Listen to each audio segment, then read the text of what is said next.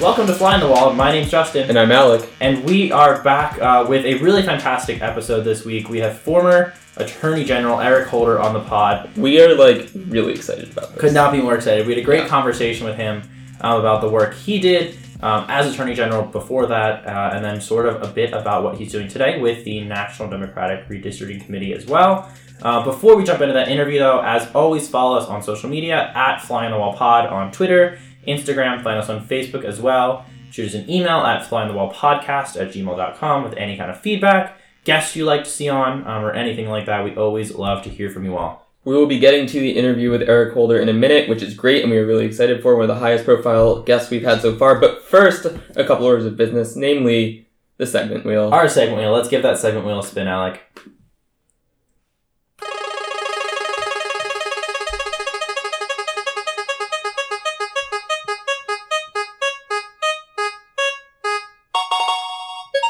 What do we got up first? And the first segment is Who Said That? So the quote is, and I'll say the quote, Justin, you can guess. Sounds good. um, mostly because I found the quote and therefore know the answer. uh, if you want to call me an activist attorney general, I'll proudly accept that label. So, hint, it's by a former attorney general. Hmm. Wow, that's a really coincidental quote we found for this week's episode. Yeah. I am gonna go out on a limb here and guess that that was former Attorney General Eric Holder. So it almost seems too easy, but that's right. Nice. It is Eric Holder in response to what was this accusations. reference to? So this was in reference to um, accusations that his civil rights division uh, was being too activist, and uh, he this was around the time of uh, various police brutality incidents. Oh. And he wanted to uh, defend his civil rights division and said that he would accept the label of activist if that's what it meant to be Well, there you go. activist. Um, so let's uh, spin the wheel again.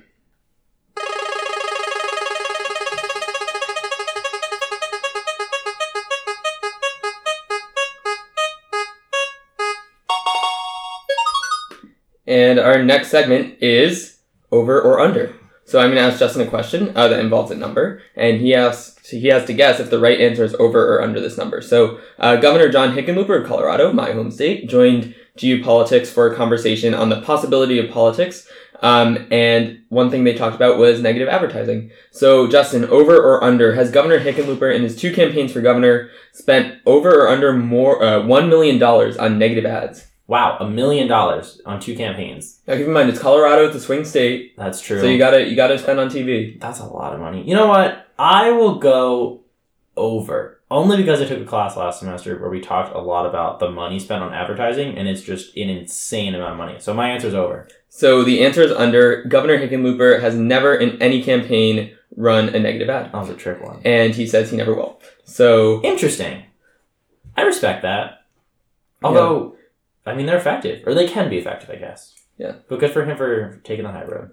so um, with that uh, business taken care of, let's move into our interview with former Attorney General Eric Holder.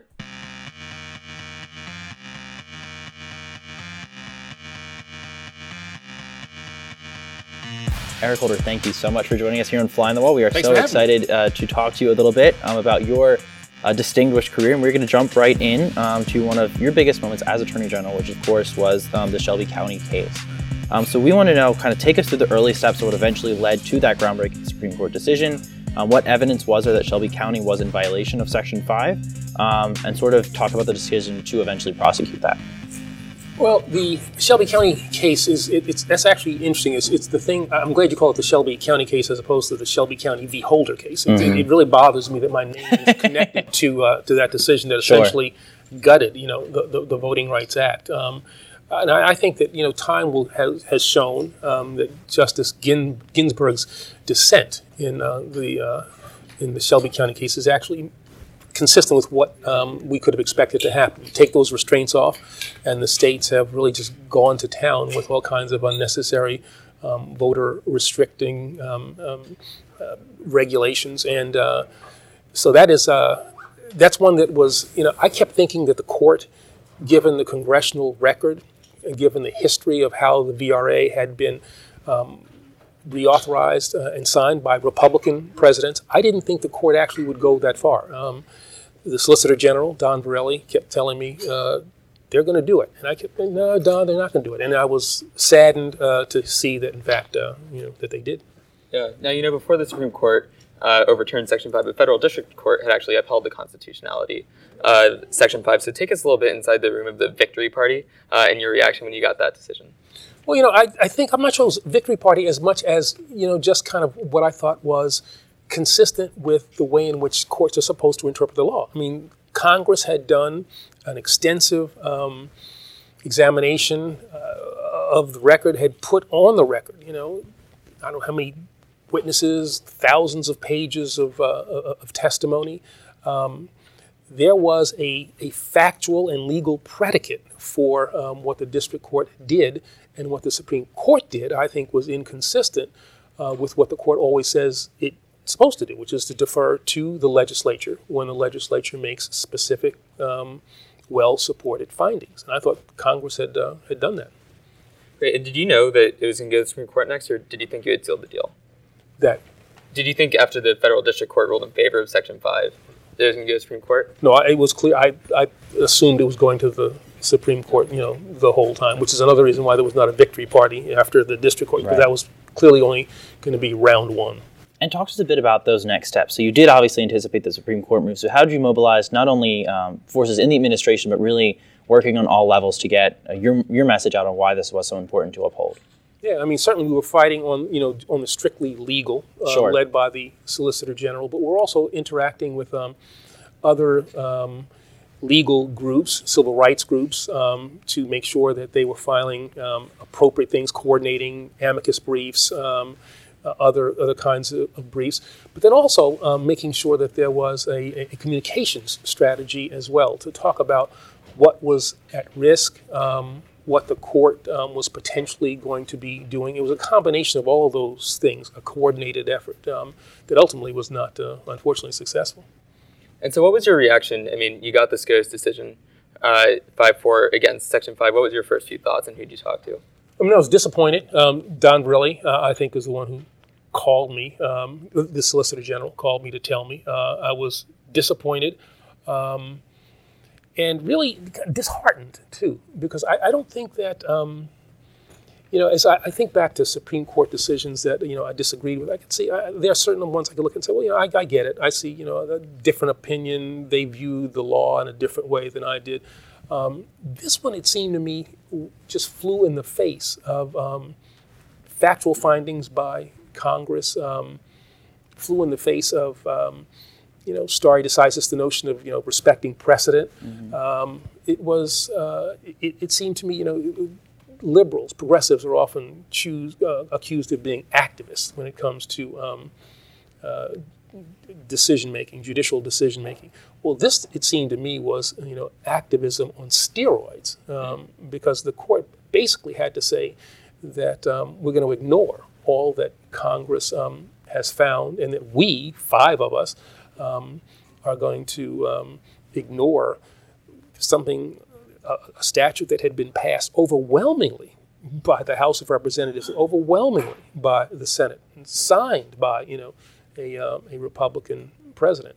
Uh, and we five are going to just say no. You all, all of you got it wrong. We got it right. You're listening to Fly on the Wall. We'll be right back. This week's political fun fact is brought to you by your English teacher. Uh, it turns out that the plural of attorney general, just to stick with the theme today, the plural of attorney general is actually attorneys general, not attorney generals, uh, because attorney is the noun in there, and you can't make an adjective plural, at least in English. So um, it, it, left me wondering after I like thought of this political fun fact to do today, why it's not general attorney. Like, why is it attorney general? Like, I can think of no other instance where the adjective comes after the noun. That is mind-boggling. Yeah, One right? additional political fun fact I like: Yeah. the plural of Secretary General is Secretaries General as well. And how do you know that, Justin? Uh, I don't know. I'm just really smart, I guess.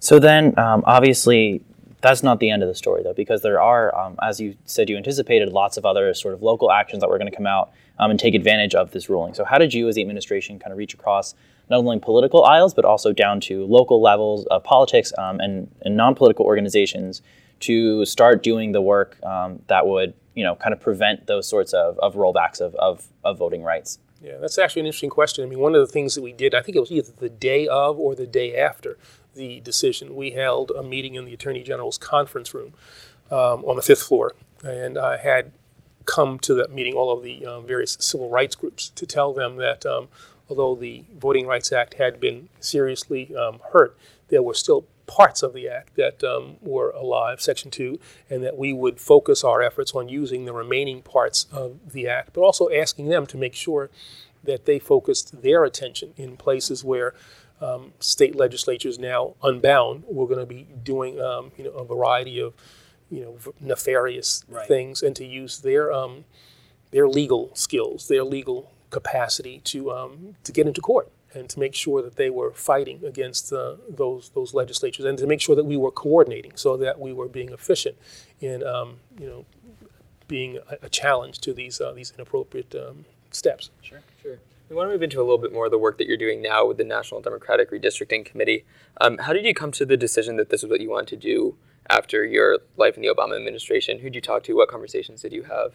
Well, I I guess the chief con- conversation I had was with the president, President Obama, as we were both trying to decide what is it that we wanted to do in our post-government lives, and uh, we had looked at um, we looked at a variety of things, but we saw you know how the impact of um, of gerrymandering and uh, the way it had led to a dysfunctional um, Congress that he had to deal with during his time as president, um, to the polarization that you see in the states, um, and just the way in which it has had a negative impact on our democracy. And we both decided that this would be a good place for us to. Uh, to work in our post-government lives, and for me, it was just kind of a continuation of the work that I did as, a, as Attorney General, focusing on, um, on on voting rights. This is, in some ways, a fundamental voting rights issue, um, just to make sure that um, a person's vote is um, is reflected in the legislature um, or the Congress that um, actually is uh, is put in place. Um, so, in the run up to the 2010 elections, uh, which would determine obviously who would draw the next round of congressional maps, Republicans did something sort of similar to the NDRC with Red Map. So, how much of your work now with NDRC is uh, sort of inspired as a response to that Red Map effort? I'm not sure I'd say it was um, uh, inspired as a response as much as it is an assessment of uh, the reality of what Red Map led to. A decade of um, you know of gerrymandered seats, um, a, a, a decade, uh, almost a decade of uh, almost I think unprincipled opposition to President um, Obama that could not be reversed because of these gerrymandered safe seats and a determination on, on our part not to let 2011 happen again in, in, in 2021. And that's why this effort was, uh, was formed.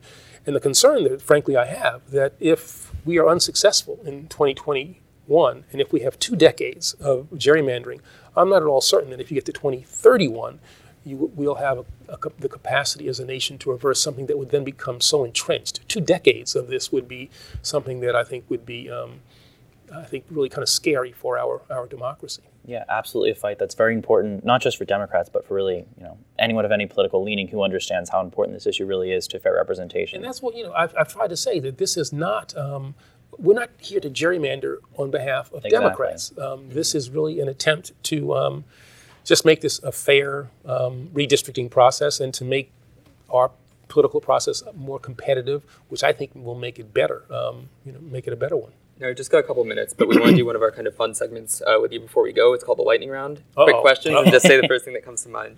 Um, okay, first, as the maps currently stand, which is the most egregiously gerrymandered state? Wisconsin comes to mind, um, but I'm, I'm really hard pressed to say because you know Michigan, Pennsylvania, Ohio, North Carolina. I'd say So there's lots of them. Uh, yeah, Uh, but if I had to pick, I'd say Wisconsin, North Carolina. Great. And then our next lightning round, which uh, say or which way, excuse me, will SCOTUS rule on partisan gerrymandering in your opinion? Fingers crossed, they're going to rule for the plaintiffs. There you go. Great. And then last thing before you go, you mentioned to us uh, before the recording that you're working on a book, uh, and just wanted to give you a chance to talk about that a little bit. Yeah, it's uh, the working title of it is called "Pursuing Justice," and it's uh, both a memoir and um, an examination of the things that I've done through the course of my uh, my career, focusing on my, my the public side, my public uh, uh, public service side of, of my career. So it's uh, it's a book that I was supposed to turn in a, a manuscript last August. Uh, we kind of we kind of blew through that, and so now my hope is that we'll have something to the publishers by May or June, and I think probably um, something that'll get published mm, early 2019. Fantastic. Well, we wish you the best of luck on that, and we look forward to Go reading out and buy the book. Buy the book. Absolutely, go. absolutely. We encourage our listeners to do that as well. All right. Eric Holder, thank you so much for joining us here in Fly on the Wall. Sure. Thanks for having me. It was Great to to talk have to you. you. All right. Take care. Thank you. You're listening to Fly on the Wall. We'll be right back. This week's Politicos As Real People comes to you from Connie Schultz on Twitter. Uh, Connie Schultz is the wife of Senator Sherrod Brown, and her tweet is Senator Brown at uh, the Cleveland Indians game uh, with his Indian sweatshirt on, and uh, her caption's really funny. She goes, "And he's nine again." Hashtag Go Tribe.